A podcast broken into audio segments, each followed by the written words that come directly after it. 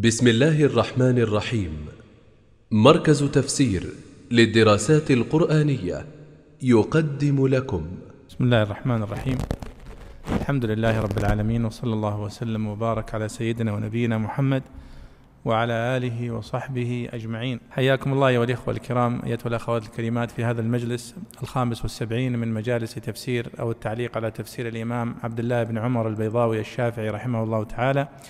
واليوم هو الأحد التاسع من شهر ربيع الأول من عام 1437 للهجرة. وكنا توقفنا في التعليق في الدرس الماضي عند الآية 228 ونبدأ اليوم من قوله تعالى الطلاق مرتان فإمساك بمعروف أو تسريح بإحسان تبدأ شيخ أحمد تفضل. أعوذ بالله من الشيطان الرجيم. الطلاق مرتان فإمساك بمعروف أو تسريح بإحسان. ولا يحل لكم أن تأخذوا مما آتيتموهن شيئا إلا أن يخافا ألا يقيما حدود الله. فإن خفتم ألا يقيما حدود الله فلا جناح عليهما فيما افتدت به. تلك حدود الله فلا تعتدوها ومن يتعد حدود الله فأولئك هم الظالمون فإن طلقها فلا تحل له من بعد حتى تنكح زوجا غيره فإن طلقها فلا جناح عليهما أن يتراجعا إن ظنّا فإن طلقها فلا جناح عليهما أن يتراجعا إن ظنا أن يقيما حدود الله وتلك حدود الله يبينها لقوم يعلمون. قال الإمام البيضوي رحمه الله ونفعنا الله بعلومه في الدارين. الطلاق مرتان أي التطليق الرجعي اثنان. لما روي أنه صلى الله عليه وسلم سئل أين الثالثة؟ فقال عليه الصلاة والسلام أو تسريح بإحسان. وقيل معناه التطليق الشرعي تطليقة بعد تطليقة على التفريق. ولذلك قالت الحنفية الجمع بين الطلقتين والثلاث بدعة. فإمساك بمعروف بالمراجعة وحسن المعاشرة وهو يؤيد المعنى الأول. أو تسريح بإحسان بالطلقة الثالثة أو بأن لا يراجعها حتى تبين. وعلى المعنى الأخير حكم مبتدأ وتخيير مطلق عقب به تعليمهم كيفية التطليق. ولا يحل لكم أن تأخذوا مما آتيتموهن شيئا أي من الصدقات. روي أن جميلة بنت عبد الله بن أبي بن سلول كانت تبغض زوجها ثابت بن قيس. فأتت رسول الله صلى الله عليه وسلم فقالت لا أنا ولا ثابت لا يجمع رأسي ورأسه شيء. والله ما أعيبه في دين ولا خلق ولكني أكره الكفر في الإسلام. وما أطيقه بغضا. إني رفعت جانب الخباء فرأيته أقبل في جماعة من الرجال. فإذا هو أشدهم سوادا وأقصرهم قامة وأقبحهم وجها. فنزلت. فاختلعت منه بحديقة كان أصدقها إياها والخطاب مع الحكام وإسناد الأخذ والإيتاء إليهم لأنهم الآمرون بهما عند الترافع وقيل إنه خطاب للأزواج وما بعده خطاب للحكام وهو يشوش النظم على القراءة المشهورة إلا أن يخافا أي الزوجان وقرئ يظن وهو يؤيد تفسير الخوف بالظن. ألا يقيم حدود الله بترك إقامة أحكامه من مواجب الزوجية. وقرأ حمزة ويعقوب يخافا على البناء للمفعول وإبدال أن بصلته من الضمير بدل الاشتمال وقرئ تخافا وتقيما بتاء الخطاب. فإن خفتم أيها الحكام ألا يقيما حدود الله فلا جناح عليهما فيما افتدت به على الرجل في أخذ ما افتدت به نفسها واختلعت وعلى المرأة وعلى المرأة في إعطائه. تلك حدود الله إشارة إلى ما حد من الأحكام فلا تعتدوها فلا تتعدوها بالمخالفة. ومن يتعد حدود الله فأولئك هم الظالمون. تعقيب للنهي بالوعيد مبالغة في التهديد. واعلم أن ظاهر الآية يدل على أن الخلع لا يجوز من غير كراهة ولا شقاق ولا بجميع ما ساق الزوج إليها فضلا عن الزائد. ويؤيد ذلك قوله صلى الله عليه وسلم أيما امرأة سألت زوجها طلاقا من غير بأس فحرام عليها رائحة الجنة. وما روي أنه عليه الصلاة والسلام قال لجميلة أتردين عليه حديقته؟ فقالت أردها وأزيد عليها. فقال عليه الصلاة والسلام أما الزائد فلا. والجمهور استكرهوه ولكن نفذوه. فإن المنع عن العقد لا يدل على فساده. وأنه يصح بلفظ المفاداة فإنه تعالى سماه افتداء. واختلف في أنه إذا جرى بغير لفظ الطلاق هل هو فسخ أو طلاق. ومن جعله فسخا احتج بقوله فإن طلقها الآية. نعم بسم الله الرحمن الرحيم. الحمد لله والصلاة والسلام على رسول الله. لا تزال هذه الآيات أيها الإخوة تتحدث عن الطلاق وأحكام الطلاق. وهذه الآيات في سورة البقرة من أوسع الآيات التي تناولت موضوع الطلاق.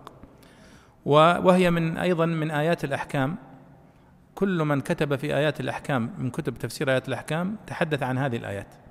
فهي بالاتفاق هي من آيات الأحكام الصريحة الواضحة المتعلقة بالعلاقات الزوجية والأسرية والتي يعني الآن يسمونها في القوانين المدنية الأحوال الشخصية ما يتعلق بالطلاق ومسائله هذه هذه الآية التي قرأها أحمد الآن هي تتحدث عن مسألتين مسألة الطلاق وكيفية الطلاق الشرعي والمسألة الثانية الخلع ومشروعية الخلع وهو مخالعة الزوجة من زوجها أو الزوج من زوجته. الله سبحانه وتعالى يقول الطلاق مرتان أي التطليق الرجعي اثنان. التطليق الرجعي هو التطليق الذي يجوز للرجل أن يراجع زوجته في أثناءه الطلقة الأولى يطلقها الطلقة الثانية قبل انتهاء الطلقة يعني العدة في الطلق بعد الطلقة الثانية وقبل أن تنتهي يجوز له أن يراجعها. فإذا انتهت العدة بعد الطلقة الثانية فلا يجوز له أن يراجعها لأنها خلاص انتهت. هذه الطلقة تعتبر كطلقة ثالثة بائنة. فالآن في قوله الطلاق مرتان لها هناك المفسرون قالوا لها معنيان. المعنى الأول أن المقصود الطلاق الرجعي مرتان والطلقة الثالثة تبين المرأة. والمعنى الثاني قالوا أن الطلقة الطلاق مرتان. معناها أن الطلاق يكون تطليقة بعد تطليقة ولا يجوز أن يجمع التطليق أو الثلاث مرة واحدة. واضح هذا؟ ولذلك البيضاوي هنا قال أي التطليق الرجعي اثنان. لما روي أنه سئل صلى الله عليه وسلم عن الثالثة فقال فتسريح أو تسريح بإحسان. يعني كأن الطلقة الثالثة هي التسريح بإحسان. وقيل معناه التطليق الشرعي تطليقة بعد تطليقة يعني مفرقة على التفريق. ولذلك قالت الحنفية الجمع بين الطلقتين والثلاث بدعة. ولذلك كثير من الفقهاء لا يجيز جمع الطلاق بالثلاث في مجلس واحد كما هو معروف. قال الطلاق مرتان فإمساك بمعروف يعني بعده أو تسريح بإحسان. طيب خلاص وبينونة كاملة. والمقصود بالإمساك بالمعروف يعني بالحسنى وبالمراجعة وحسن المعاشرة بين الزوج وزوجته. وهذا هو الذي يؤيد المعنى الأول أن المقصود بالطلاق مرتان يعني التطليق مرتان ثم الثالثة بينونة.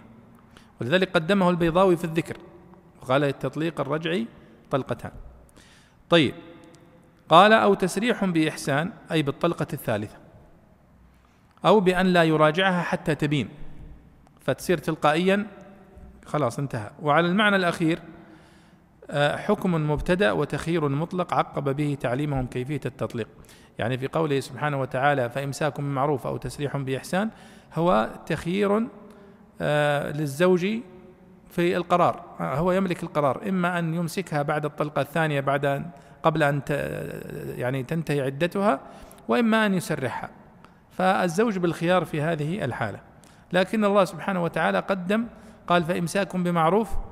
يعني حث للزوج على الإمساك ويعني تحفيز له على على ذلك.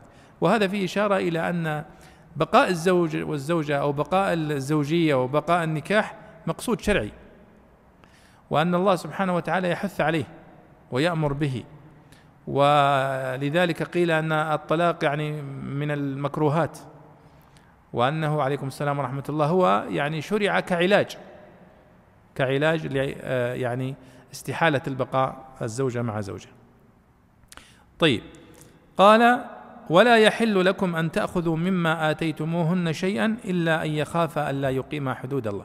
الآن انتهينا من موضوع الطلاق. جاء مسألة الحقوق المتبادلة بين الزوج والزوجة.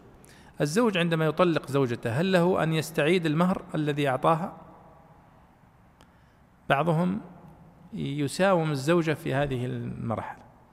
ف يعني آه، يضارها في الطلاق إما أنه كلما يعني قاربت الانتهاء راجعها ثم يطلقها ثم وهكذا يعني من باب الإضرار بها حتى تفدي نفسها. فهنا الله سبحانه وتعالى يقول ولا يحل لكم أن تأخذوا مما آتيتموهن شيئا. لا يجوز للرجل أن يأخذ من مهر امرأته الذي أعطاها شيئا أو من أي مال أعطاها عن طيب نفس إلا في حالات استثنائية. قال إلا أن يخاف ألا يقيم حدود الله. يعني الآن الزوجة رأت أنها لا يمكن أن تبقى مع زوجها هذا وأنها لو بقيت معه لوقعت في المعصية لأنها لن تقوم بحقه. هي تكرهه وتبغضه ولا تريده وبالتالي فإنها لا تريد أن تبقى معه. في هذه الحالة الزوج يرى أنه متضرر لأنه دفع المهر ودفع أموال. يقول طيب أنا ما ذنبي الآن أنها كرهتني أو كذا. فالله قال حرم على الزوج أن يستعيد شيئا من المهر إلا في حالة أن ترى الزوجة أنها لا تستطيع أن تقوم بحقه ففي هذه الحالة تعيد له آه، المهر الذي أعطاها وتفتدي نفسها وهذا الذي يسمونه الخلع بين الزوج والزوجة. قال إلا أن يخاف الا يقيما حدود الله. قال البيضاوي هنا ولا يحل لكم أن تأخذوا مما أتيتموهن شيئا أي من الصدقات. والصدقات هي جمع صداق وهو المهر. ثم ذكر سببا لنزول هذه الآية وهو قال أن روي أن جميلة بنت عبد الله بن أبي بن سلول كانت تبغض زوجها ثابت بن قيس. فأتت رسول الله صلى الله عليه وسلم فقالت لا أنا ولا ثابت. لا يجمع رأسي ورأسه شيء. يعني تقول لا أريد أن أبقى معه في بيت واحد. وإلى آخر الكلام. فنزلت هذه الآية. والحديث الذي فيه أن جميلة. قد افتدت نفسها من قيس وخالعته موجود في الصحاح. لكن ليس في واحد منها التصريح بأنه سبب نزول هذه الآية وإنما الحديث صحيح. لكن ربطه بهذه الآية يعني هذا الذي فيه نظر ولذلك قدمه البيضاوي فقال روي أن جميلة وذكر هذه القصة فاقتلعت منه بحديقة كان أصدقها إياها رجعتها له. الخطاب في هذه الآية في قوله الطلاق مرتان فإمساك بمعروف أو تسريح بإحسان ولا يحل لكم. الخطاب هنا لكم هنا أن تأخذوا مما أتيتموهن شيئا إلا أن يخافا ألا يقيما حدود الله. الخطاب للأزواج. فإن خفتم ألا يقيما حدود الله الخطاب هنا للحكام. والحكام المقصود بها هنا هم القضاة القاضي الذي يباشر قضايا النكاح والطلاق هذا يسمى يسمون الفقهاء والمفسرون يسمونه الحاكم. قال والخطاب مع الحكام وإسناد الأخذ والإيتاء إليهم لأنهم الآمرون بها عند الترافع. وقيل ان أنه خطاب للأزواج وما بعده خطاب للحكام وهو يشوش النظم على القراءة المشهورة. يشوش النظم على القراءة المشهورة يعني قصده أنك تنتقل من من من آه، الضمير هنا يكون للقضاة ثم يكون هنا للأزواج. في حين أنك عندما تجعله لجهة واحدة هذا أكثر انسجاما. وهذه من المسائل التي تلاحظونها تمر معنا كثيرا في قضية عود الضمير. هل الخطاب هنا الضمير ولا تأخذوا الضمير؟ الخطاب لمن؟ للحكام لهم القضاء أو للأزواج؟ هذا من المسائل أو من, من أسباب اختلاف المفسرين التي يقع اختلاف المفسرون بسببها. ناس يقولون الخطاب للأزواج واذا معناها كذا وكذا. وناس يقولون الخطاب للقضاة واذا يكون المعنى كذا وكذا. فسبب الاختلاف في هذا هو عود الضمير. هل هو يعود على القضاه أو يعود على الأزواج؟ والذي يظهر والله أعلم أنه في أوله خطاب للأزواج. ولا يحل لكم أن تأخذوا مما آتيتموهن شيئا. وأنه في آخره خطاب للحكام. وقوله أن هذا يشوش النظم ليس دقيقا لأن السياق واضح. الخطاب ولا يحل لكم أن تأخذوا مما آتيتموهن شيئا خطاب للأزواج لأنهم هم الذين أعطوا أصلا الصداق وأما قوله فإن خفتم ألا يقيما حدود الله واضح أنه المقصود به القضاة. فلا جناح عليهما فيما افتدت به يعني في مخالعة المرأة لزوجها. إذا رأت أن بقاءها معه يجعلها لا تقوم بحقوقه فعند ذلك يجوز لها أن تخالعه. إما بالصداق أو بأكثر منها أو بأقل منها حسب التراضي بينهما. قال هنا إلا أن يخافا ألا يقيما حدود الله. تلك حدود فإن خفتم ألا يقيما حدود الله فلا جناح عليهما فيما افتدت به. إلا أن يخافا أي الزوجان إما أحدهما أو كلاهما يخافا ألا يقيما حدود الله يعني يغلب على ظنهما. يغلب على ظنهما أنهم لا يقومون بحقوق الزوجية. وقرئ في قراءة شاذة لأبي بن كعب إلا أن يظن ألا يقيما حدود الله. فالظن هنا يؤيد تفسير الخوف بالظن أن الخوف المقصود به هنا الظن. ألا يقيم حدود الله أي بترك إقامة أحكامه من الزوجية إلى آخره. طبعا هناك قراءات إلا أن يخاف أو إلا أن يخاف قرأ حمزة ويعقوب يخاف على البناء للمفعول يعني إلا أن يخاف. وإبدال أن بصلته قال وقرئ تخافا وتقيما إلا أن تخافا ألا تقيما حدود الله فيكون الخطاب واضح أنه للأزواج.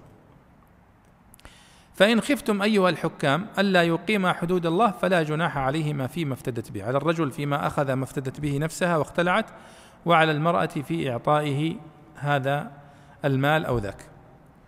ثم طبعا قال الله سبحانه وتعالى تلك حدود الله فلا تعتدوها ومن يتعدى حدود الله فأولئك هم الظالمون. واضح يعني صلة ختام الآية بأولها أن هذه المسائل التي تقع بين الزوجين قضايا يدخل فيها هي قضايا شبه سرية بين الزوج وزوجته. والله سبحانه وتعالى يعظم من شأن الوازع الديني في نفس الزوج وفي نفس الزوجة في هذه القضايا. كما مر معنا في في الآيات التي مضت في المجلس السابق. وهذا تعقيب للنهي آه، بالوعيد فيه مبالغة في التهديد آه، أن الزوج أو الزوجة التي تتعدى حدود الله فتظلم أو يتعدى حدود الله فيظلم زوجته مستغلا ضعفها وحاجتها فإن الله سبحانه وتعالى يتهدده بهذا التهديد والوعيد. ثم يقول البيضاوي قال واعلم أن ظاهر الآية يدل على أن الخلع لا يجوز من من غير كراهة وشقاق ولا بجميع ما ساق الزوج إليها فضلا عن الزائد. يعني أن الآية تدل على أن الخلع المرأة من زوجها لا يجوز إلا إذا لم يكن هناك إمكانية للبقاء. فإذا أصبح البقاء مع بعضهما فيه يعني مستحيلا فعند ذلك يقال لا بأس بالمخالعة. ولذلك ثبت في الحديث الصحيح أن النبي صلى الله عليه وسلم قال أيما امرأة وذكر هذا البيضاوي أيما امرأة سألت زوجها طلاقا من غير بأس فحرام عليها رائحة الجنة. وهذا حديث آه، صحيح. وبالتالي فإنه لا يجوز للمرأة أن تطلب الخلع من زوجها دون سبب وجيه ومقنع يستحيل معه بقاء الزوجة مع زوجها. واضح هذا. ولذلك استنباط البيضاوي صحيح أن ظاهر الآية يدل على أن الخلع لا يجوز من غير كراهة وشقاق. ثم أيضا استنباط آخر أنه لا لا بجميع ما ساق الزوج ولا بما قل ولا بمثله. يعني سواء كانت آه، الزوجة ستدفع أكثر من المهر الذي آه، يعني دفعه لها زوجها أو ستدفع نفس المهر أو أقل كل ذلك لا يجوز إلا إذا كانت يعني البقاء معه يستحيل. لأن قد تقول الزوجة أنا سأدفع له أكثر مما أعطاني. فليس هناك يعني حرمة لهذا. صحيح ما في سبب لكن أنا سأدفع له أكثر من ذلك. ونقول لا. النبي صلى الله عليه وسلم في الحديث واضح أنه يعني آه، يحذر المرأة التي تطلب الطلاق من غير علة. آه، الجمهور يقول استكرهوه ولكن نفذوه. فإن المنع على العقد لا يدل على فساده وأنه يصح بلفظ المفاداة فإنه تعالى سماه افتداء. يعني يرى البيضاوي أن جمهور الفقهاء يجيزون الخلع مطلقا. هل هل يعني الزوجة صادقة في أنها لا تستطيع أن تبقى معه؟ هذا شيء يرجع للزوجة. يعني لو جاءت الزوجة ورفعت دعوة عند القاضي على زوجها وأنها تريد المخالعة ولا تريد أن تبقى معه وأن لا تطيقه إلى آخره فلا يملك القاضي إلا أن يمضي هذا الأمر. ويعني يمضي ما اتفقوا عليه في المخالعة. لكن هي الأمر يرجع إليها. هل طلبت هذا الخلع بصدق لاستحالة البقاء مع زوجها أو أنها لمجرد أنها لا تريده وتريد زوجا آخر من باب يعني التسلية ونحو ذلك؟ هذا يرجع إلى الزوجة. ولذلك قضايا الزوجية كما تلاحظون فيها إشارة إلى يعني إشارة إلى الإيمان والتقوى وتعظيم الشأن ولا يكتم ولا يحل لهن أن يكتمن ما خلق الله في أرحامهن لأنها قضايا خاصة ما يستطيع حتى القاضي ما يطلع عليها. قال واختلف في أنه إذا جرى بغير لفظ الطلاق هل هو فسخ أو طلاق؟ ومن جعله فسخا احتج بالآية التي بعده. يعني الآن إذا خالع الزوج زوجته هل نسميه فسخ أو نسميه طلاق؟ هذه فيها خلاف. منهم من يسميه طلاقا ويكتبه طلاقا في صكوك الطلاق ومنهم من يسميه فسخ أو خلع. ويعبر عنه بهذا التعبير. والمؤدى في نهاية المطاف واحد على كل حال فهو طلاق بائن. المخالعة بين الزوج وزوجته هي طلاق بائن غير رجعي. طيب فإن طلقها؟ قال رحمه الله فإن طلقها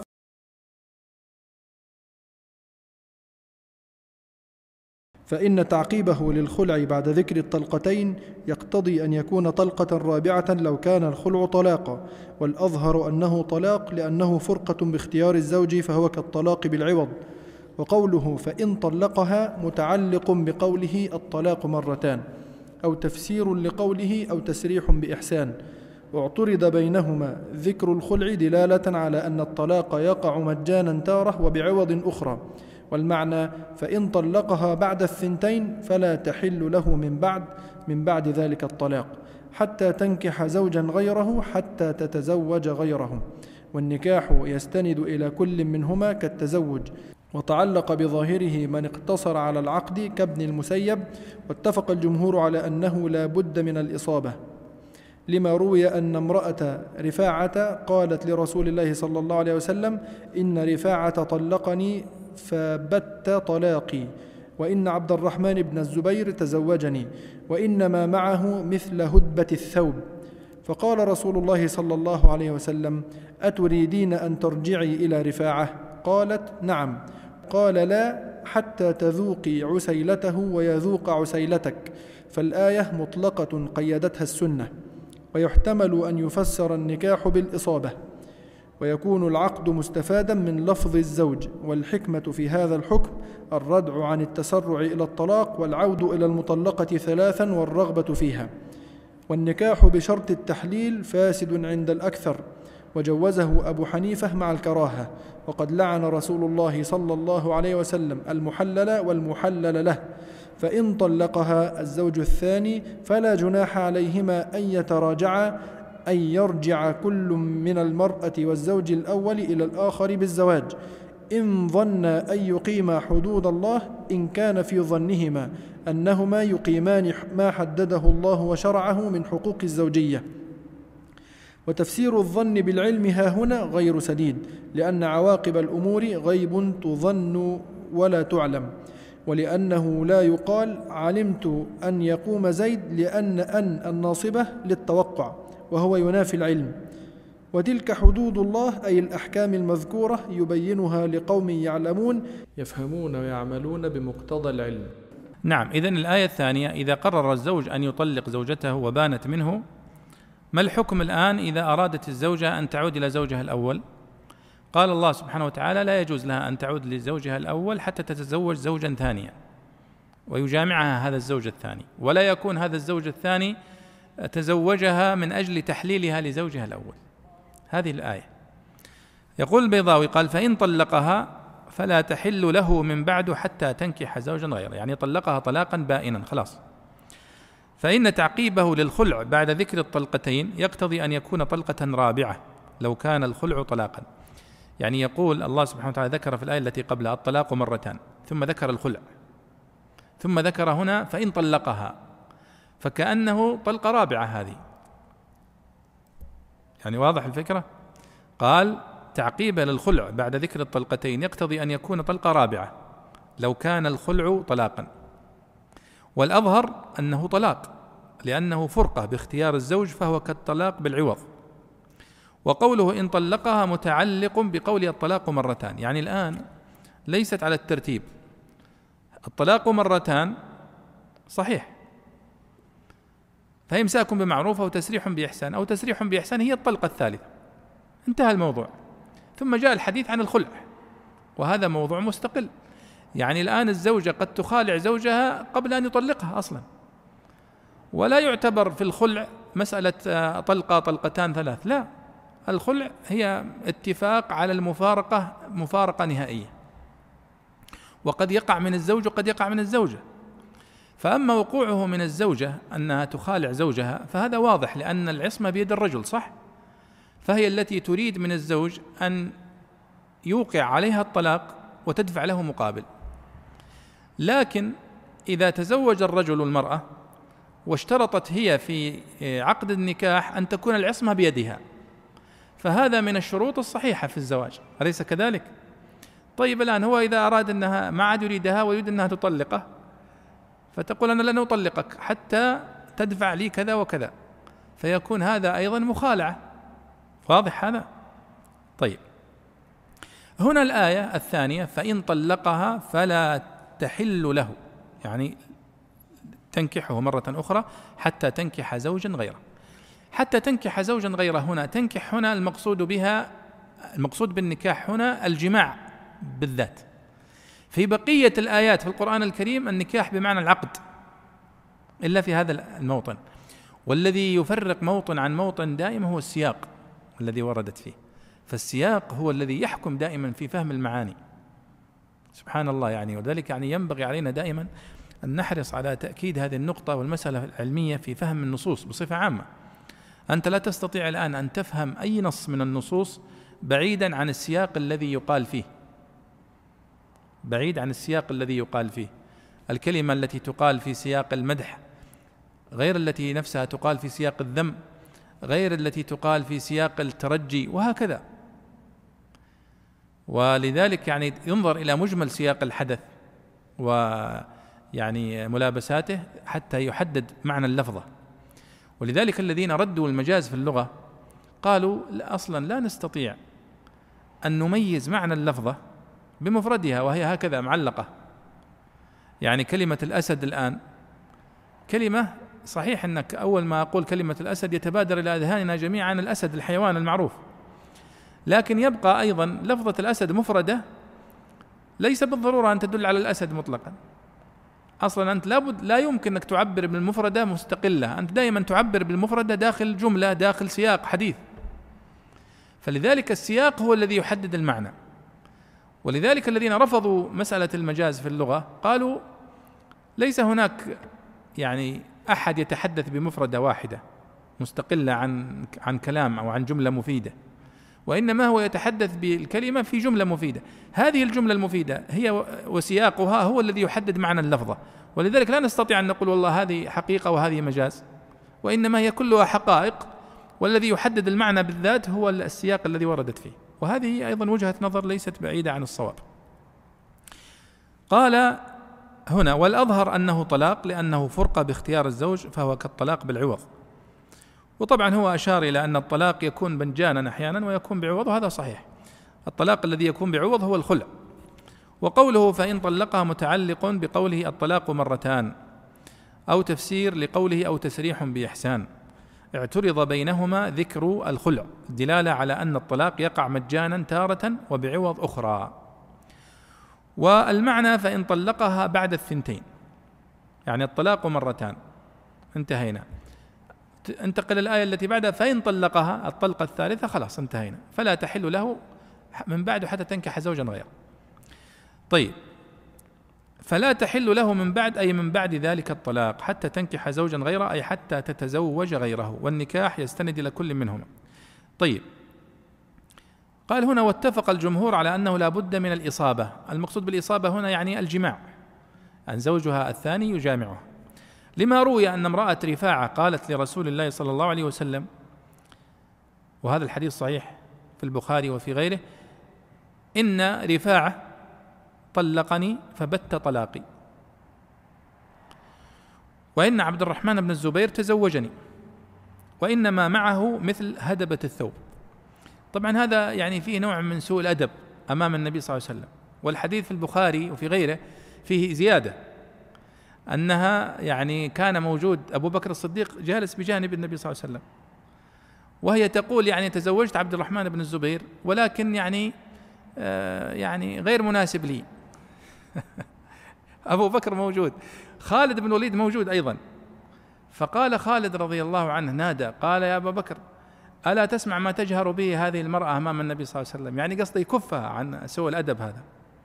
قال وكان النبي صلى الله عليه وسلم لا يزيد على أن يتبسم عليه الصلاة والسلام. وهذا من سعة صدره عليه الصلاة والسلام. يعني مع أن هذه فيها نوع من سوء الأدب يتحمله من السائلين. لكن في نفس الوقت أيضا لاحظ المرأة صراحتها هذه لا بد منها في السؤال.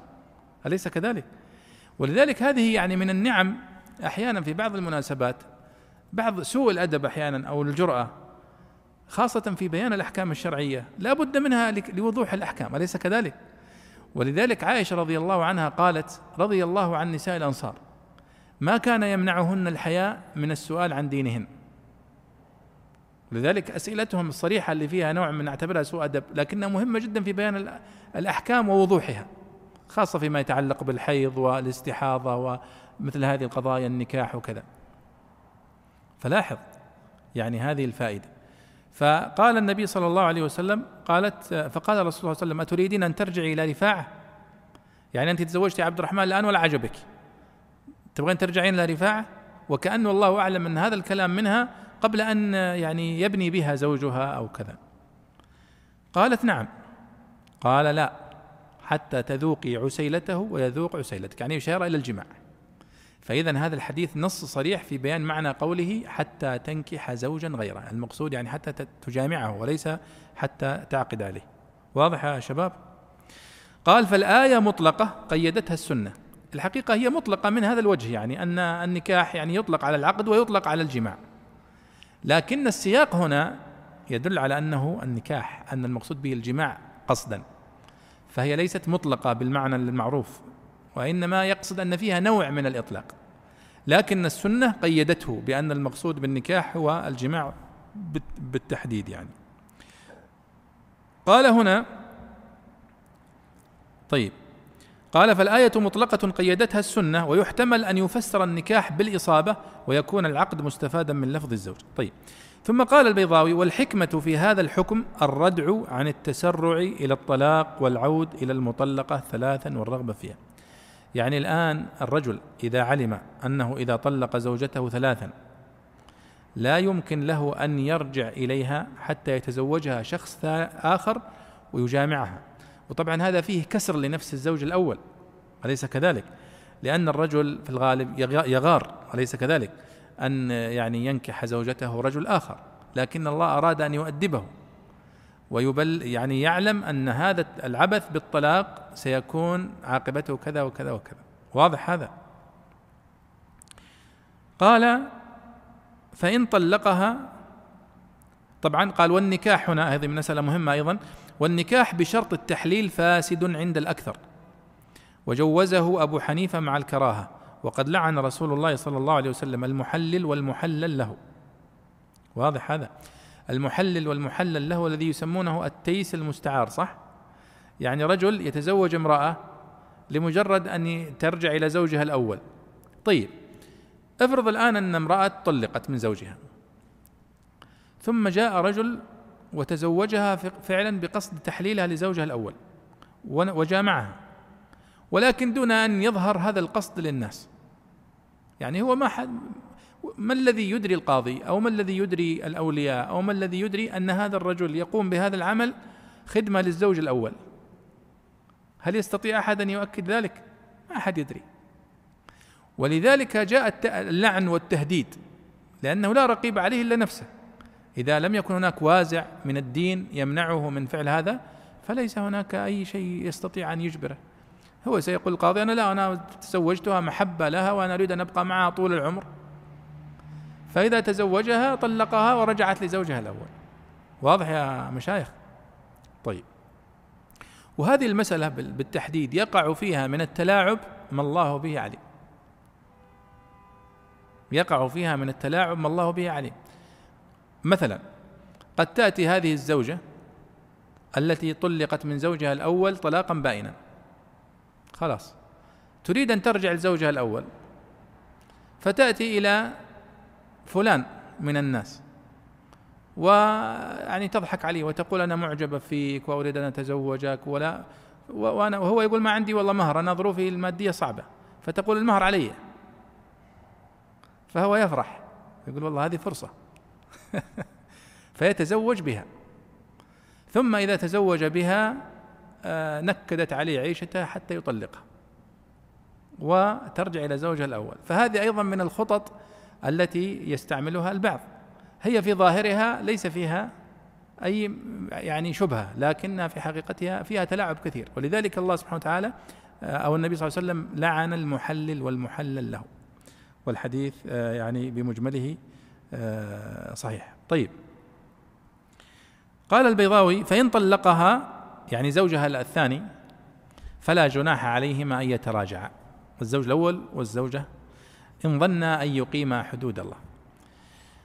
أن يرجع كل من المرأة والزوج الأول إلى الآخر بالزواج. إن ظن أن يقيما حدود الله يعني إن كان غلب على ظنهما أنهما سوف يعيشان عيشة بالمعروف ويقوم كل واحد منهما بواجبات الآخر.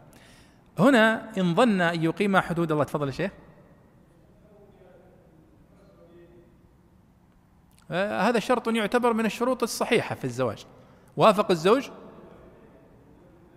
أوعد هذه أحسن وأحسن معناته يعني تستطيع أن تطلقها بالراحة.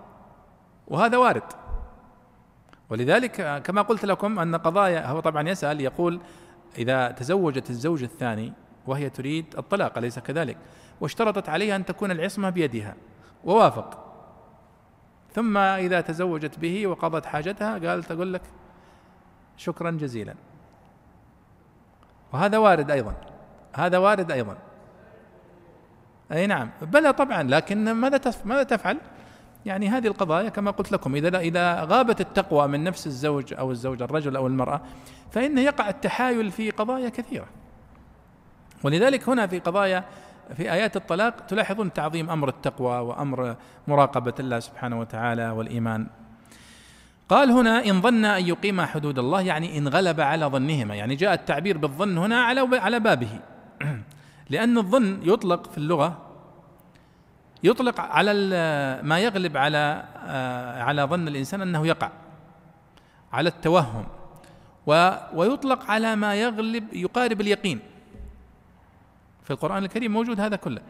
فمثلا من الظن اللي هو بمعنى التوهم قول الله تعالى يا أيها الذين آمنوا اجتنبوا كثيرا من الظن. إن بعض الظن إثم. يعني الظن الذي هو غير غير يعني متحقق منه وإنما هو مبني على التوهم.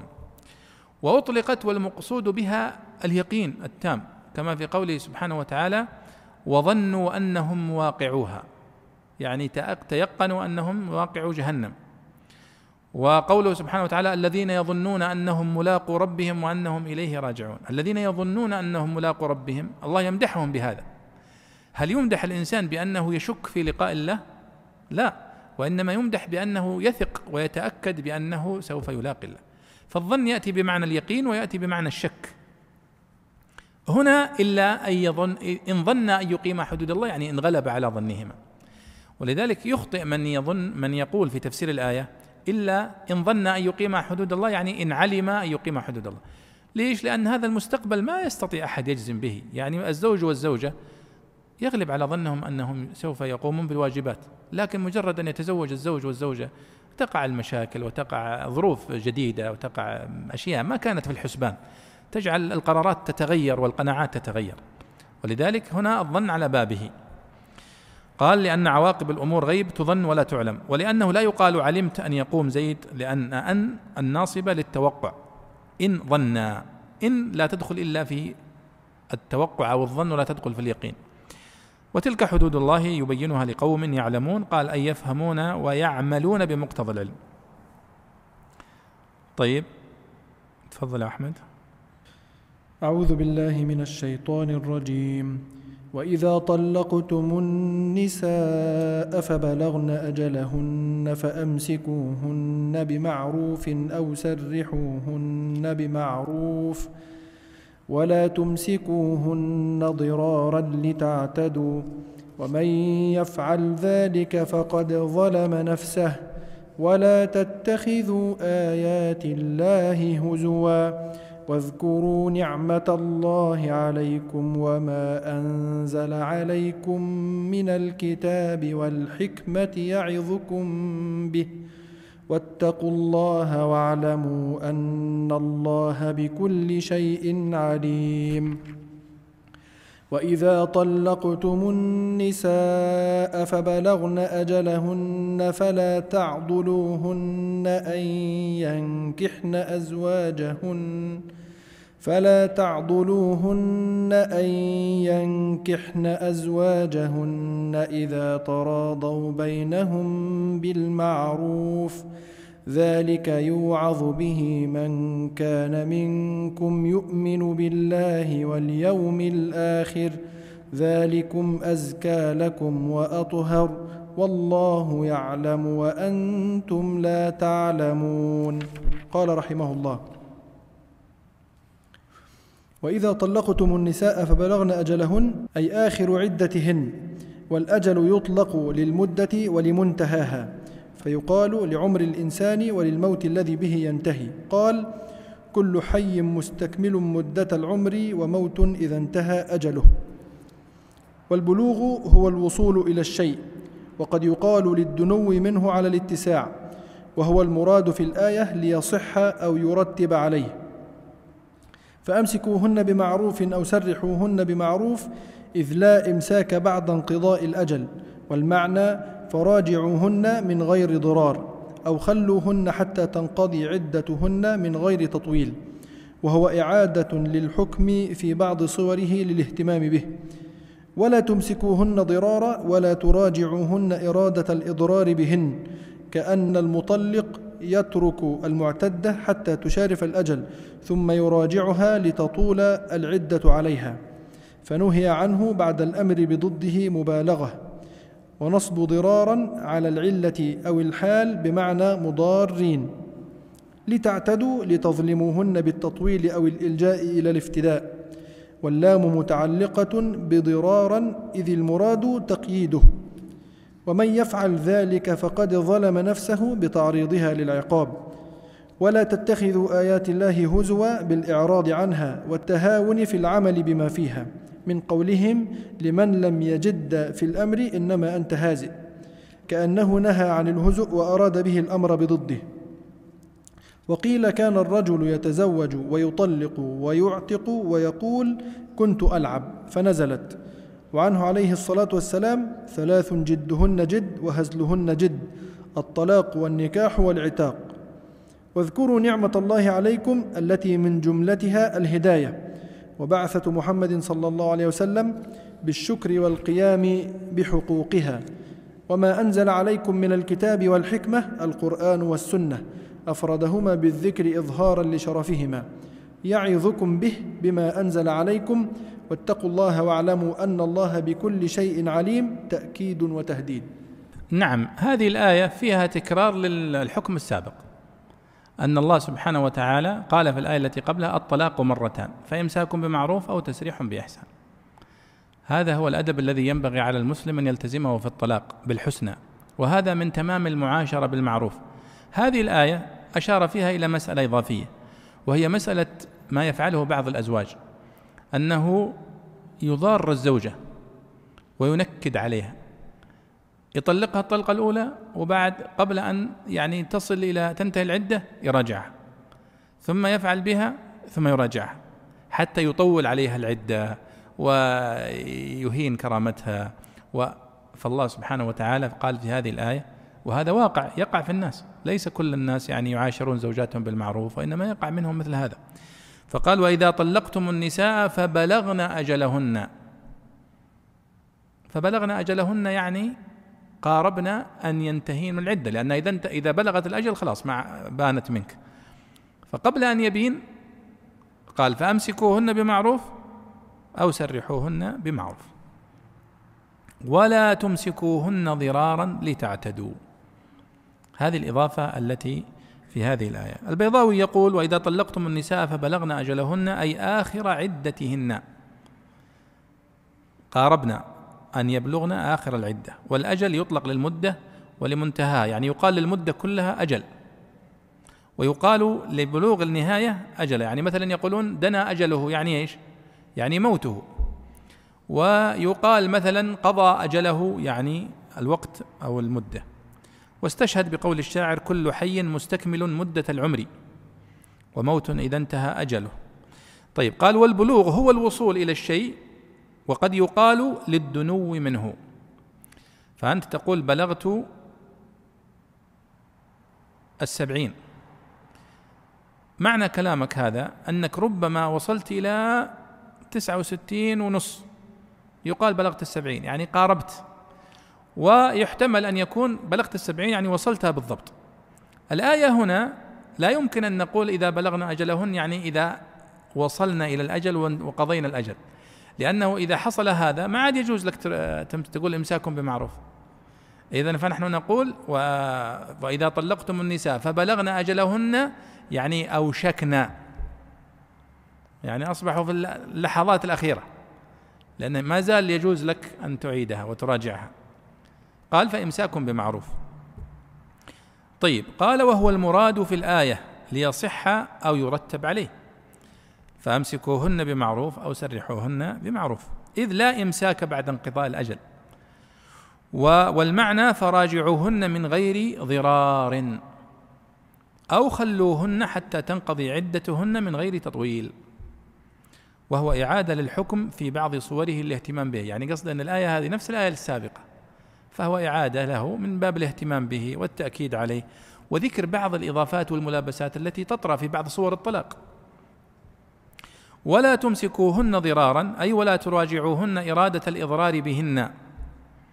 كأن المطلق يترك المعتدة حتى تشارف الأجل ثم يراجعها لتطول العدة عليها. فنهي عنه بعد الأمر بضده. طيب قال ولا تمسكوهن ضرارا ضرارا لتعتدوا. لتظلموهن بالتطويل أو الإلجاء إلى الافتداء والمخالعة يعني.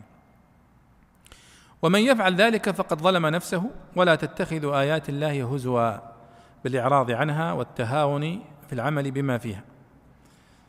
وطبعا هو ذكر أنه كان الرجل يعني يعبث في الطلاق وفي العتاق وفي آه، النكاح. وإذا قيل له قال أنا أمزح. ولذلك قال النبي صلى الله عليه وسلم في الحديث ثلاث جدهن جد وهزلهن جد الطلاق والنكاح والعتاق. وهذا الحديث أخرجه أبو داود في سننه وأخرجه الترمذي وابن ماجه وغيرهم. ثم ختم الله سبحانه وتعالى هذه الآية فقال واذكروا نعمة الله عليكم التي من جملتها الهداية وبعثة النبي صلى الله عليه وسلم والقرآن الكريم. لكن لاحظوا أنه خص القرآن الكريم بالذكر. قال واذكروا نعمة الله عليكم. وهذه عامة تشمل كل النعم التي أنعم الله بها علينا. قال وما أنزل عليكم من الكتاب والحكمة. فخص الكتاب والحكمة بالذكر والقرآن والسنة يعني. أفردهما بالذكر اظهارا لشرفهما ولما فيهما من الموعظة ولما فيهما من العلم ولما وكأن فيها إشارة والله أعلم إلى أن الذي يعلم ما في القرآن والسنة ويتعظ بما فيهما لا يقع في مثل هذه المخالفات وفي مثل هذا الإضرار الذي يقع على الزوجة. واتقوا الله واعلموا أن الله بكل شيء عليم. هذا تهديد ووعيد كما في الآية التي سبقت. لأنه في في قضايا الطلاق والزواج كما مر معنا ليس هناك سلطة على الزوج ولا على الزوجة في هذه القضايا الشخصية جدا جدا جدا. إلا إذا كان لديه وازع وإيمان وخوف من الله سبحانه وتعالى يبعثه على مراعاة حق زوجته وتراعي المرأة أيضا حق زوجها. أيوه الآية التي بعدها وإذا طلقتم النساء. قال رحمه الله وإذا طلقتم النساء فبلغن أجلهن أي انقضت عدتهن. وعن الشافعي رحمه الله تعالى دل سياق الكلامين على افتراق البلوغين. فلا تعضلوهن أن ينكحن أزواجهن. المخاطب به الأولياء لما روي أنها نزلت في معقل بن يسار حين عضل أخته جميلاء جميلاء والله ما ضبطت الاسم قد يكون جميلاء أو جميلاء ربما. حين عضل أخته جميلاء أن ترجع إلى زوجها الأول بالاستئناف فيكون دليلا على أن المرأة لا تزوج نفسها إذ لو تمكنت منه لم يكن لعضل الولي معنى. ولا يعارض بإسناد النكاح إليهن لأنه بسبب توقفه على إذنهن. وقيل الأزواج الذين يعضلون نساءهم بعد مضي العدة ولا يتركونهن يتزوجن عدوانا وقسرا. لأنه جواب قوله وإذا طلقتم النساء. وقيل الأولياء والأزواج. وقيل الناس كلهم. والمعنى لا يوجد فيما بينكم هذا الأمر فإنه إذا وجد بينهم وهم راضون به كانوا كالفاعلين له. والعضل الحبس والتضييق. منه عضلت الدجاجة إذا نشب بيضها فلم يخرج. إذا تراضوا بينهم أي الخطاب والنساء. وهو ظرف لأن ينكحن أو لا تعضلوهن بالمعروف بما يعرفه الشرع وتستحسنه المروءة حال من الضمير المرفوع أو صفة لمصدر محذوف أي تراضيا كائنا بالمعروف. وفيه دلالة على أن العضل عن التزوج من غير كفء غير منهي عنه. ذلك إشارة إلى ما مضى ذكره والخطاب للجميع على تأويل القبيل أو كل واحد وأن الكاف لمجرد الخطاب والفرق بين الحاضر والمنقضي دون تعيين المخاطبين أو للرسول صلى الله عليه وسلم على طريقة قوله يا أيها النبي إذا طلقتم النساء للدلالة على أن حقيقة المشار إليه أمر لا يكاد يتصوره كل أحد. يوعظ به من كان منكم يؤمن بالله واليوم الآخر لأنه المتعظ به والمنتفع. ذلكم أي العمل بمقتضى ما ذكر أزكى لكم أنفع وأطهر من دنس الآثام والله يعلم ما فيه النفع والصلاح وأنتم لا تعلمون لقصور علمكم. نعم أيضا هذه الآية آه، تتعلق بجانب من جوانب الطلاق أو أو يعني المرأة وما يتعلق بولايتها وتزويجها وتطليقها.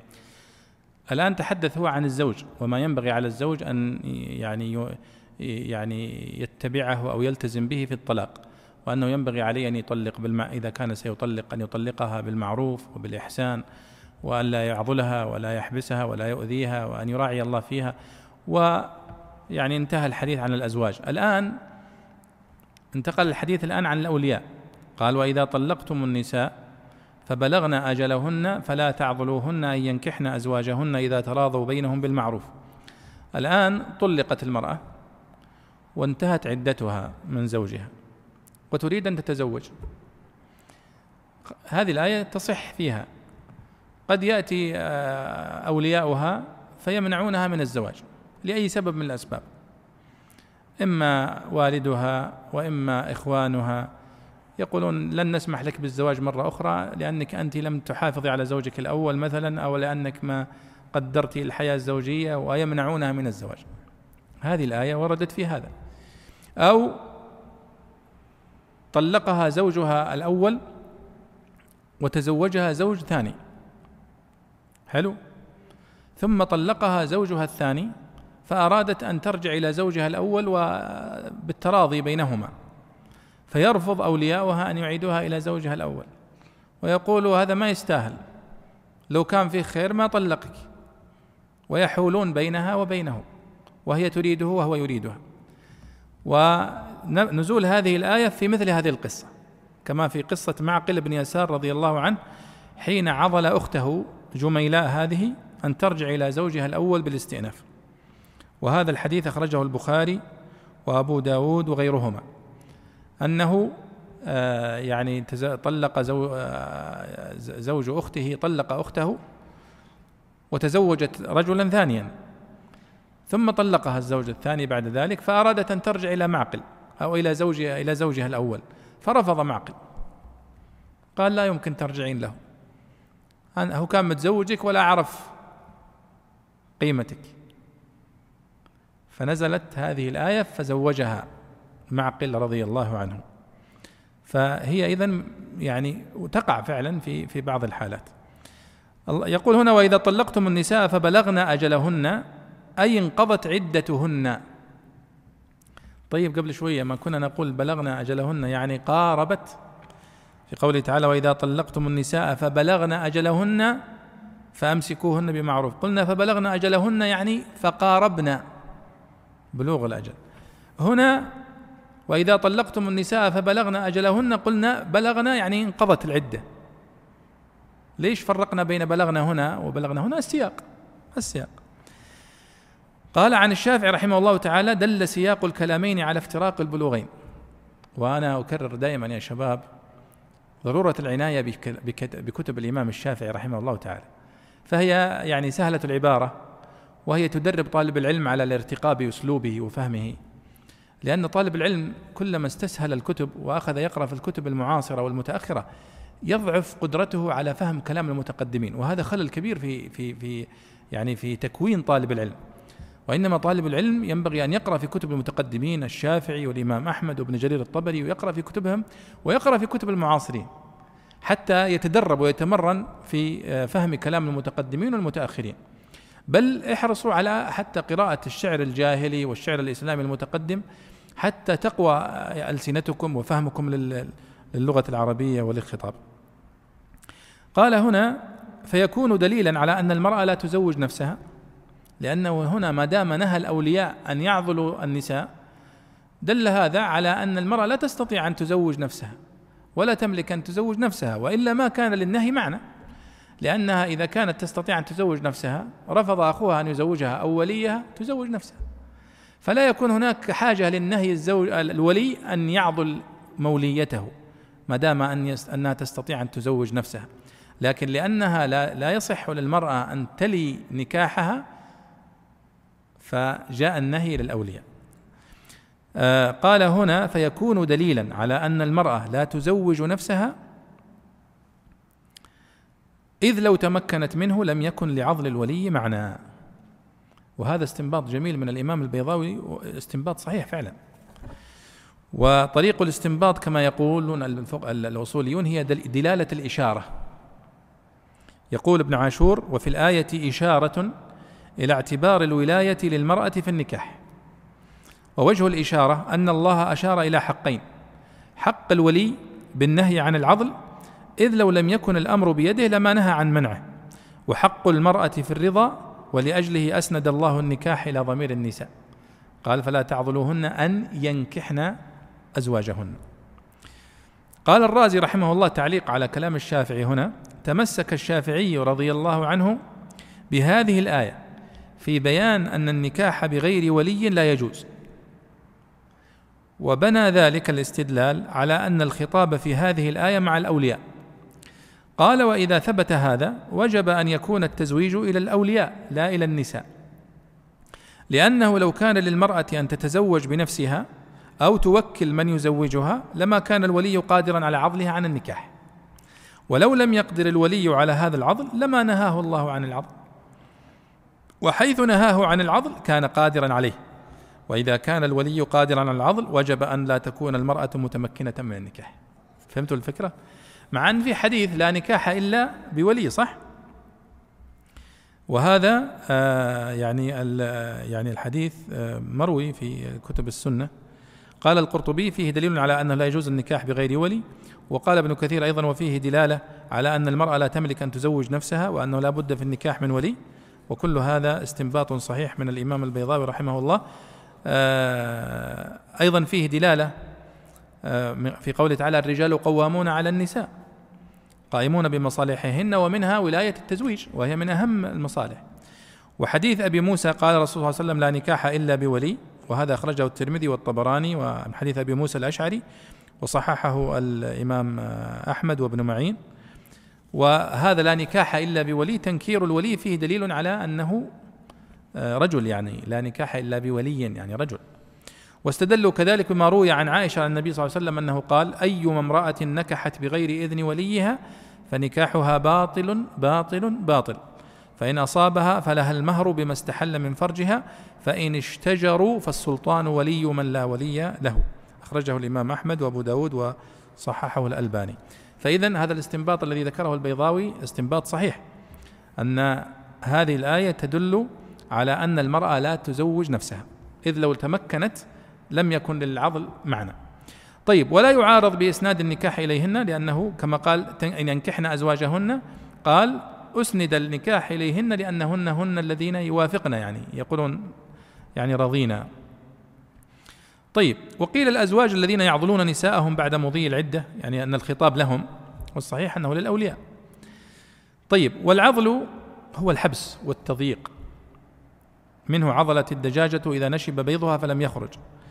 ومنه أيضا إذا قالوا داء عضال صح داء عضال يعني إيش؟ يعني داء عضال متمكن من الجسم لا يخرج منه. وإذا قالوا هذه مسألة معضلة يعني صعبة الحل ما عرفنا لها مخرج. وإذا تراضوا بينهم بالمعروف أي الخطاب والنساء وهو ظرف. والمقصود بالمعروف يعني بما هو معروف في الشرع وتستحسنه المروءة.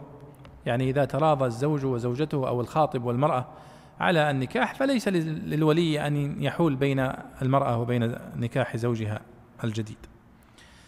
وفيه أيضا دلالة على أن العضل عن التزوج من غير كفء غير منهي عنه. يعني الآن الرجل إذا خطب زوجته الأولى كما في القصة هنا. فمنعه وليها لأنه يرى أنه ليس كفءا وغير مناسب للمرأة. فأن هذا لا يعتبر عضلا لأن هذا في مصلحة المرأة. أما إذا كان العضل مع أن الزوج كفء وهناك تراضي بينهما فهذا هو المنهي عنه. واضح. ولذلك استنبط البيضاوي قال أن العضل إذا كان لعدم كفاءة الزوج فليس هذا منهيا عنه. قال ذلك في قوله ذلك يوعظ به من كان منكم يؤمن بالله واليوم الآخر. رجعنا لنفس الكلام اللي كنا نقوله في قضايا النكاح وأن المسألة هذه مسائل تعود إلى إيمان الرجل وإيمان المرأة ومدى تمكن هذا الإيمان في نفوسهم. هذا هو الذي يحركهم. أما إذا كان الإنسان ظالم ولا يخاف الله ولا يتقي أو كانت المرأة كذلك فإنه لا يحول بينها وبين ارتكاب هذه القضايا شيء. ما ليس هناك قانون يستطيع أن يجبرها. إذا كانت هي في داخلها نوت المكر والمحلل. إذا كان عازما على هذا الأمر ولم يظهره لأحد حتى للزوجة فإنه لا يستطيع أحد أن يكشفه. وقيسوا على ذلك. قال ذلك إشارة إلى ما مضى ذكره والخطاب للجميع. قال أو للرسول صلى الله عليه وسلم يا أيها النبي إلى آخره. للدلالة على أن حقيقة المشار إليه أمر لا يكاد يتصوره كل أحد.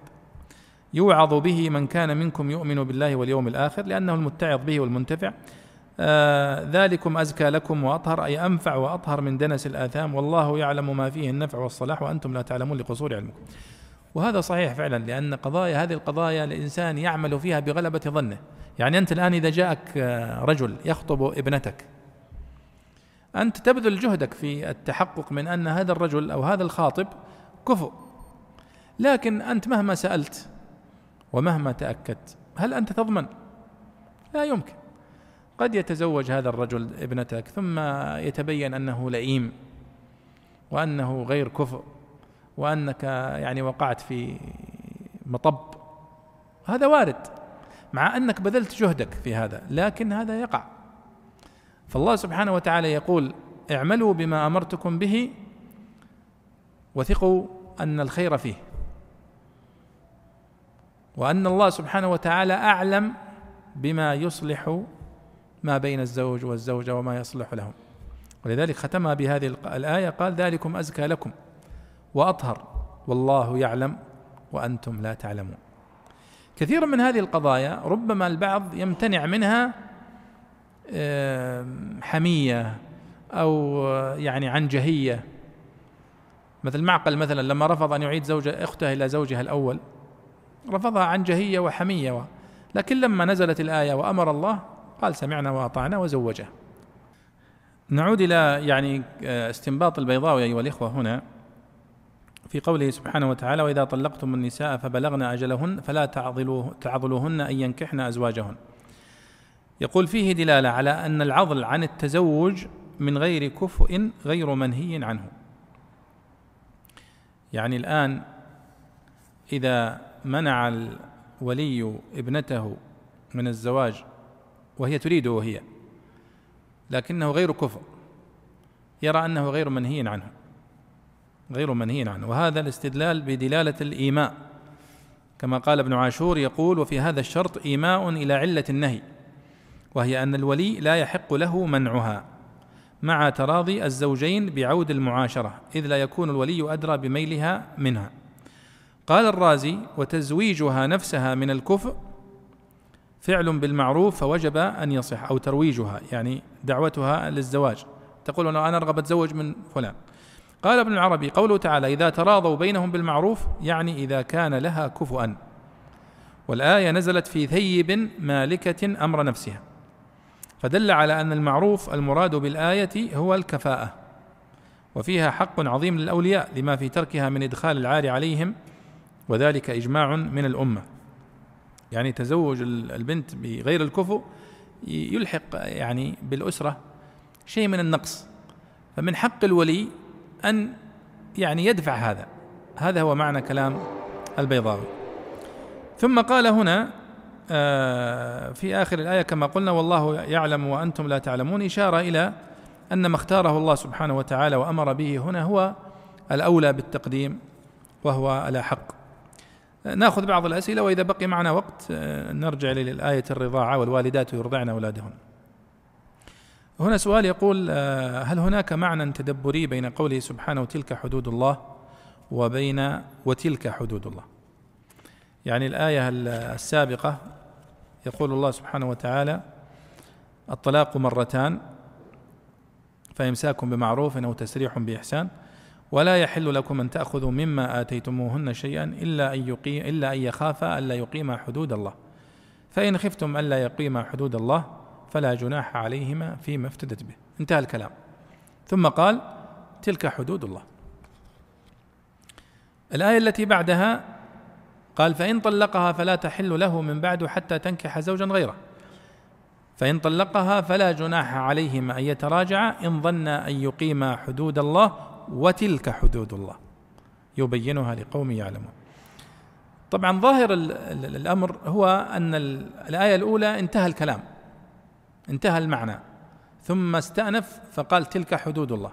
إشارة إلى ما مضى. في الآية الثانية كأن فيه عطف نوع من العطف وكأن الكلام ما زال متصلا أن آه أن وتلك حدود الله معطوفة على الكلام السابق. وقد يكون هناك علة لأن مثل هذه التعليلات لا يستطيع الإنسان أن يجزم فيها برأي. وإنما يظهر لكل من ينظر في الآية ولديه من العلم باللغة وبأدوات العطف وبحروف المعاني فيظهر له معنى فيقول به. وهذا الشأن ليس يعني فقط لي أنا يعني على جهلي وبقلة بضاعتي لكن هذا شأن حتى المتقدمين. حتى العلماء الكبار مثل الفراء ولا الطبري ولا أبو عبيدة ولا لهم محاولات مثل هذه المحاولات. وقد يصيبون وقد يخطئون. بل إن بعض الاجتهادات لأبي عبيدة وهو من كبار أئمة اللغة يرد عليه الطبري ويشنع عليه تشنيع شديد في كتاب. ويرد على الطبري أحيانا في عند ابن كثير مثلا وعند غيره يرد عليه أحيانا في بعض الاختيارات ردا شنيعا. وهكذا بحسب ما يظهر للإنسان. أثناء يعني إلقائه للدرس أو كتابته للكتاب وكم من عالم يعني قال قولا ثم تراجع عنه في نفس الكتاب في موضع آخر. أو في كتاب آخر أو في مجلس أو في مجلس. ولذلك كانوا يقولون كان يقول الجاحظ أنه كانت كتب الجاحظ من أسير الكتب. إذا كتب كتاب ينتشر لدرجة أنه ما عاد يستطيع أن يستدرك أخطاءه لكثرة انتشار كتبه. فربما يكتب رسالة في بيان خطأ وقع في كتاب. فتبلغ الرسالة من لم يبلغه الكتاب أو العكس. فلا يقع يعني هذا الاستدراك لكل أحد. يقول ذكرتم أن السياق يكون موضحا للمعنى لكننا بالرغم من ذلك نرى أن الكل يحتج بالسياق ليثبت ما ذهب إليه فما تعليقكم؟ هذا كلام صحيح جدا لكننا يعني آه، الحكم في معرفة السياقات هو العالم باللغة المدرك لمعانيها ودلالاتها. بل حتى في في تفسير القرآن الكريم الآن قد يقول قائل هذه اللفظة تدل على كذا. اللفظة المعنى نفس اللفظة. ويخالفه غيره. طيب إلى من نحتكم؟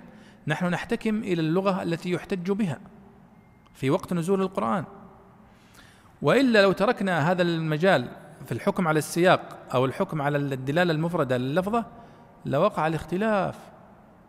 وإذا لم يكن هناك ضوابط. فالسياق يحكم له بدلالته اللغوية. أسباب النزول هي تعتبر من دلالات السياق لأن سبب النزول الذي يوضح معنى نزول الآية يدخل في سياقها يدخل في سياقه أيضا هناك سياق أوسع وهو السياق المكي والمدني. فدلالة الآيات المكية بصفة عامة لها دلالة عامة وكذلك المدنية. فهو يعتبر من الدلالات التي تدخل في في السياق. يقول السائل هنا نفهم من الآيات السابقة أن الخلع له شروط. موافقة الزوج؟ صح. رد الصداق أو المتفق عليه؟ هذا صحيح. استحالة العشرة؟ نعم صحيح. وأن أي خلل بأحد هذه الشروط يبطل الخلع. طبعا آه، استحالة العشرة حقيقة لكنها لو تظاهرت الزوجة بأن لا تستطيع أن تعيش معه وهي كاذبة فإن الخلق الخلع يقع يقع لكنها تكون آثمة. لما مر معنا في الحديث. النبي صلى الله عليه وسلم قال أيما امرأة يعني آه، طلبت الطلاق من غير ما بأس فما لم ترح رائحة الجنة وكذلك. آه نعم يقول ما معه مثل هدبة الثوب ضبطها ابن حجر هدبة. عاد هدبة أو هدبة يعني هذه يعني مسألة سهلة وهي كلها يعني وردت. طيب دعونا نأخذ الآية التي بعدها وهي آية عظيمة من آيات الأحكام. في قوله تعالى والوالدات يرضعن أولادهن حولين كاملين تفضل يا أحمد. أعوذ بالله من الشيطان الرجيم. والوالدات يرضعن أولادهن حولين كاملين لمن أراد أن يتم الرضاعة وعلى المولود له رزقهن وكسوتهن بالمعروف لا تكلف نفس إلا وسعها لا تضار والدة بولدها ولا مولود له بولده وعلى الوارث مثل ذلك. فإن أرادا فصالا عن تراض منهما وتشاور فلا جناح عليهما. وإن أردتم أن تسترضعوا أولادكم فلا جناح عليكم إذا سلمتم ما آتيتم بالمعروف. واتقوا الله واعلموا أن الله بما تعملون بصير. قال رحمه الله والوالدات يرضعن أولادهن أمر عبر عنه بالخبر للمبالغة ومعناه الندب أو الوجوب فيخص بما إذا لم يرتضع الصبي إلا من أمه أو لم يوجد له ظئر أو عجز الوالد عن الاستئجار والوالدات يعم المطلقات وغيرهن. وقيل يختص بهن إذ الكلام فيهن. حولين كاملين أكده بصفة الكمال لأنه مما يتسامح فيه. لمن أراد أن يتم الرضاعة بيان للمتوجه إليه الحكم أي ذلك لمن أراد إتمام الرضاعة أو متعلق بيرضعن. فإن الأب يجب عليه الإرضاع كالنفقة والأم ترضع له. وهو دليل على أن أقصى مدة الإرضاع حولان ولا عبرة به بعدهما وأنه يجوز أن ينقص عنه. وعلى المولود له أي الذي يولد له يعني الوالد فإن الولد يولد له وينسب إليه. وتغيير العبارة للإشارة إلى المعنى المقتضي لوجوب الإرضاع ومؤن المرضعة عليه. رزقهن وكسوتهن أجرة لهن. واختلف في استئجار الأم فجوزه الشافعي ومنعه أبو حنيفة رحمه الله تعالى ما دامت زوجة أو معتدة نكاح. بالمعروف حسب ما يراه الحاكم ويفي به وسعه. لا تكلف نفس إلا وسعها تعليل لإيجاب المؤن والتقييد بالمعروف ودليل على أنه سبحانه وتعالى لا يكلف العبد بما لا يطيقه وذلك لا يمنع إمكانه. لا تضار والدة بولدها ولا مولود له بولده تفصيل له وتقرير. أي لا يكلف كل واحد منهما الآخر ما ليس في وسعه ولا يضاره بسبب الولد. وقرأ ابن كثير وأبو عمرو ويعقوب لا تضار بالرفع بدلا من قوله لا تكلف. وأصله على القراءتين تضارر بالكسر على البناء للفاعل أو الفتح على البناء للمفعول. وعلى الوجه الأول يجوز أن يكون بمعنى تضر والباء من صلته أي لا يضر الوالدان بالولد فيفرط في تعهده ويقصر فيما ينبغي له. وقرئ لا تضار بالسكون مع التشديد على نية الوقف وبه مع التخفيف على أنه من ضاره يضيره. وإضافة الولد إليها تارة وإليه أخرى استعطاف لهما عليه وتنبيه على أنه حقيق بأن يتفق على استصلاحه والإشفاق فلا ينبغي أن يضر به أو أن يتضار بسببه. وعلى الوارث مثل ذلك عطف على قوله وعلى المولود له رزقهن وكسوتهن وما بينهما تعليل معترض والمراد بالوارث وارث الأب وهو الصبي. أي مؤن المرضعة من ماله إذا مات الأب. وقيل الباقي من الأبوين من قوله عليه الصلاة والسلام واجعله الوارث منا. وكلا القولين يوافق مذهب الشافعي رحمه الله تعالى إذ لا نفقة عنده فيما عدا الولادة. نعم. آه، دعنا نعلق على هذا لأن الوقت يبدو أنه ضاق علينا. طبعا هذه الآية تحدث الله سبحانه وتعالى عن موضوع الطلاق. وتكلم عن الصور التي قد تقع من المطلق أو للزوجة وانتهى منها. الآن من الصور التي تقع فعلا أن يطلق الرجل زوجته ولديها طفل رضيع. آه، فما الحكم؟ من الذي يدفع نفقة هذا الطفل هذه الرضاعة؟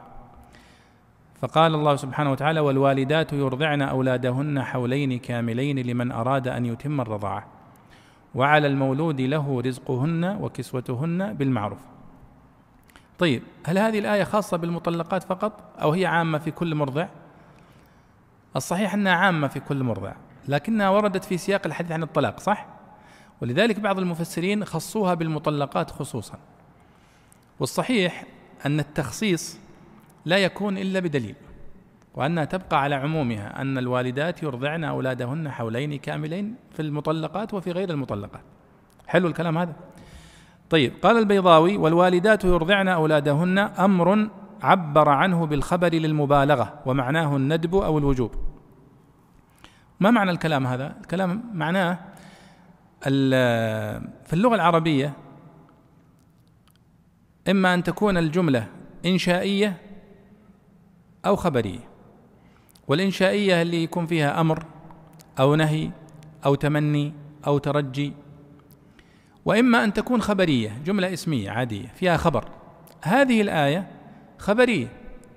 الله سبحانه وتعالى عبر فيها بالخبر قال والوالدات يرضعن أولادهن حولين كاملين لمن أراد أن يتم الرضاعة جملة اسمية هذه.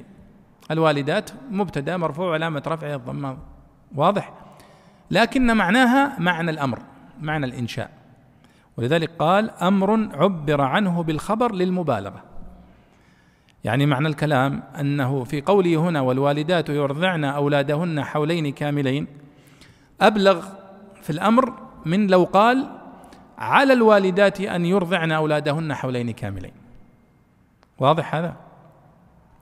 ومعناه الندب أو الوجوب أي أن الرضاعة حولين كاملين إما أنها مندوبة ندبا قويا أو واجبة على المرأة. فيخص بما إذا لم يرتضع الصبي. الصبي إذا رفض أن يرضع إلا من أمه فنقول يجب عليها إذا أن ترضعه. لكن إذا كان يمكن أن يرضع من غيرها إما من الرضاعة ولا من امرأة أخرى فلا بأس.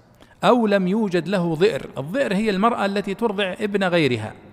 زي حليمة السعدية رضي الله عنها عندما أرضعت النبي صلى الله عليه وسلم هي مرضعة صح؟ فيقال لها ظئر النبي صلى الله عليه وسلم يعني المرضعة.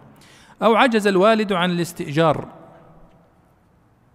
عجز الوالد عن يدور يبحث عن من يرضع ولده فيقول يجب على أمه أن ترضعه في هذه الحالة. قال والوالدات يعم المطلقات وغيرهن. شفت؟ هذا كلام جميل. وقيل يختص بهن إذ الكلام فيهن. هذا قول مرجوح صح؟ حولين كاملين يعني سنتين كاملة يعني 24 شهر. أكده بصفة الكمال لأنه مما يتسامح فيه. يعني بعضهم يتهاون ولا يكمل هذه المدة. قال لمن أراد أن يتم الرضاعة. حولين كاملين لمن أراد أن يتم الرضاعة. وش معنى الكلام؟ معناه أن الذي لا يريد أن يتم الرضاعة له أن يقلل من الحولين. لمن أراد أن يضم يتم الرضاعة. قال بيان للمتوجه إليه الحكم أي ذلك لمن أراد إتمام الرضاعة. إلى آخره. وهو دليل على أن أقصى مدة الإرضاع حولين أو حولان ولا عبرة به بعدهما. يعني الآن الطفل الذي يرضع بعد أن يبلغ سنتين ونصف هل هناك عبرة بهذا الرضاع؟ نقول لا. لأن الرضاع المحرم الذي تترتب عليه الأحكام أخوة الرضاعة إلى آخره هو الرضاع الذي يكون في وقته في وقت الحولين. فإذا كان بعدهما لم تترتب عليه الأحكام. قال وعلى المولود له رزقهن وكسوتهن بالمعروف. على المولود له يعني على من؟ يعني على الأب يعني على الوالد. لماذا عبر عنه فقال وعلى المولود له ولم يقل وعلى الأب أو وعلى الوالد. قال للإشارة إلى المعنى المقتضي لوجوب الإرضاع ومؤن المرضعة عليه. ليش؟ نخليه يدفع المؤونة ويدفع الثمن وكذا لأن المولود له. وعلى المولود له. فبدل ما دام أن الولد لك ينسب لك ولك خيره ولك غنمه اذا تحمل التكاليف التي آه، في هذه في هذه المرحلة. قال لا تكلف نفس إلا وسعها. رزقهن وكسوتهن بالمعروف يعني بما لا مشقة فيه عليه. وكل واحد يعني يعرف ظروفه. فلا يجوز أن يكلف الوالد أو الأب ما لا يستطيعه. وإنما بالمعروف بما لا مشقة فيه عليه. لا تكلف نفس إلا وسعها. تعليل لإيجاب المؤن والتقييد بالمعروف ودليل على أنه سبحانه وتعالى لا يكلف العبد بما لا يطيقه وذلك لا يمنع إمكانه. ثم قال لا تضار والدة بولدها ولا مولود له بولده. تفصيل له وتقرير. يعني لا يكون فيه إجحاف بالزوج أو بالوالد سواء كان لم يطلق أو كان مطلقا. ولا يكون في أيضا إجحاف بالزوجة أو المرأة في هذه الحال. لا تضار والدة بولدها ولا مولود له بولده وإنما بالمعروف كل ذلك يكون بالمعروف. ثم ذكر البيضاوي طبعا كلام جميل في توجيه القراءات عند هذه الآية. لعلنا إن شاء الله في المجلس القادم نناقشه بالتفصيل وبعني بشكل هادئ ونكتفي بهذا وصلى الله وسلم على سيدنا ونبينا محمد وعلى آله وصحبه أجمعين. مع تحيات مركز تفسير للدراسات القرآنية. مركز تفسير. مركز تفسير. الريادة في تطوير الدراسات القرآنية.